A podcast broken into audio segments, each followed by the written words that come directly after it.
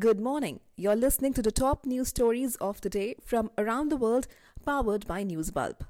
Legendary singer Lata Mangeshkar had seen 18 Prime Ministers of India in her lifetime, from first Prime Minister Jawaharlal Nehru to current Prime Minister Narendra Modi. Interestingly, Queen Elizabeth II, 95, who is now the world's longest reigning monarch, has so far seen 14 US presidents. The 92 year old iconic singer passed away yesterday in a hospital in Mumbai.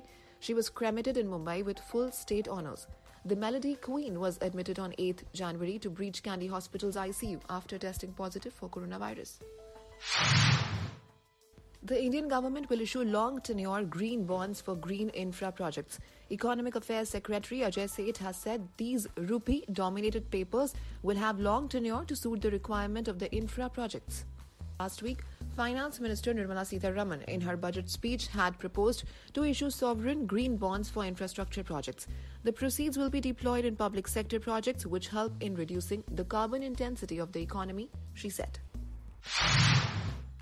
RSS chief Mohan Bhagwat on Sunday contended that remarks made during a recent Dharam Sansad were not in line with Hindutva.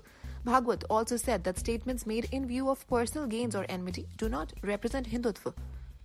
Notably, Dharam Sansad events in Haridwar and Delhi sparked controversy due to alleged inflammatory speeches delivered by the religious leaders. These speeches were delivered between 17th and 19th December by Yati Narsinghanand and by Hindu Yuva Vahini. Union Health Minister Mansukh Mandavia said on Sunday that the Drugs Controller General of India has approved the single dose Sputnik Light COVID vaccine for emergency use in India. It becomes the ninth COVID 19 vaccine in India.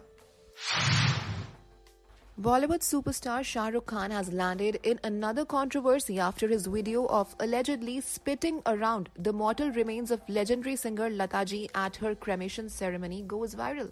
Many people, including the BJP member Arun Yadav, gave it a nasty look. Arun tweets, Has he spitted? To which TV journalist Rubika Liaquat explains that the actor, while paying tribute to the legend, read the dua and blew the air.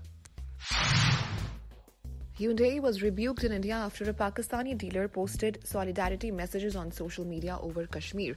In a statement, the company's India unit stressed its zero tolerance policy for insensitive communication.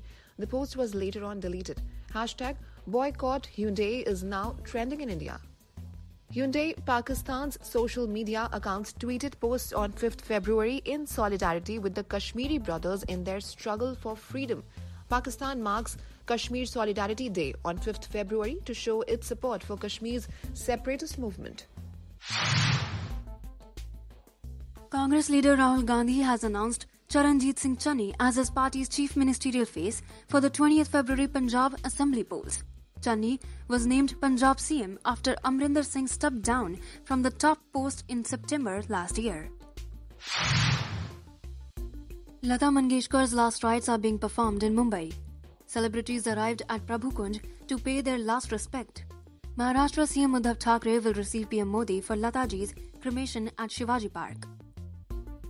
Uddhav Thackeray also announced a public holiday in the state on Monday to mourn the demise of Bharat Ratna Lata Mangeshkar. West Bengal CM Mamta Banerjee has announced a half-day holiday on Monday in honor of the singing legend. A drawing that was purchased for just $30, which is 2000 rupees, from a yard sale in 2017 has turned out to be a German Renaissance art that is worth more than $10 million, which is 74 crore rupees.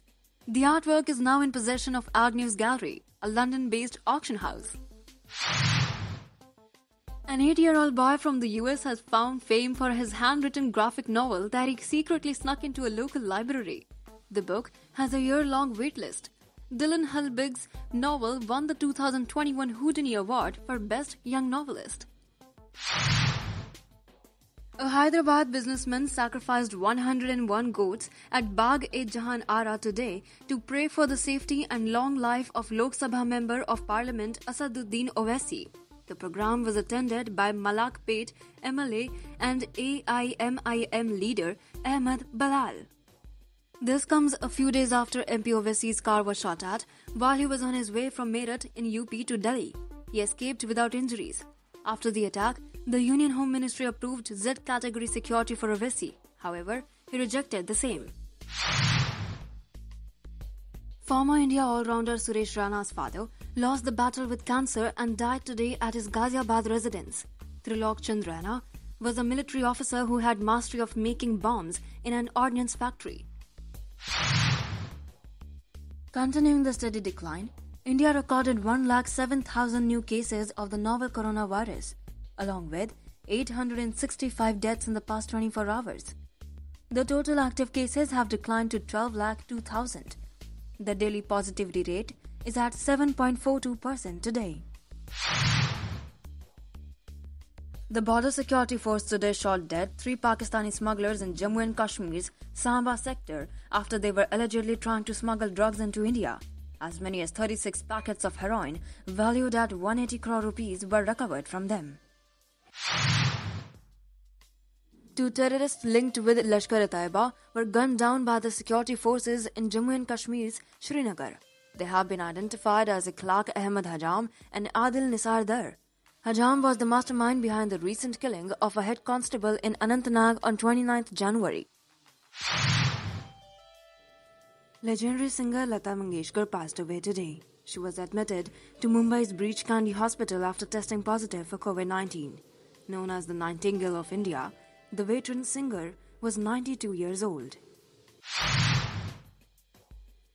India lifted a record extending fifth Under 19 World Cup title after outclassing England at the final at Sir Vivian Richards Stadium in North Sound, Antigua on Saturday. India defeated England by four wickets in the big final. All-rounder Raj Bawa shone in the final with a historic five-wicket haul, followed by a swift 35-run in a dreamy performance. India made light work of a 190-run target, getting past the finish line with four wickets and 14 balls to spare. You were listening to the Newsbulb podcast. If you like the show, don't forget to subscribe and download the application from Google Play Store and App Store.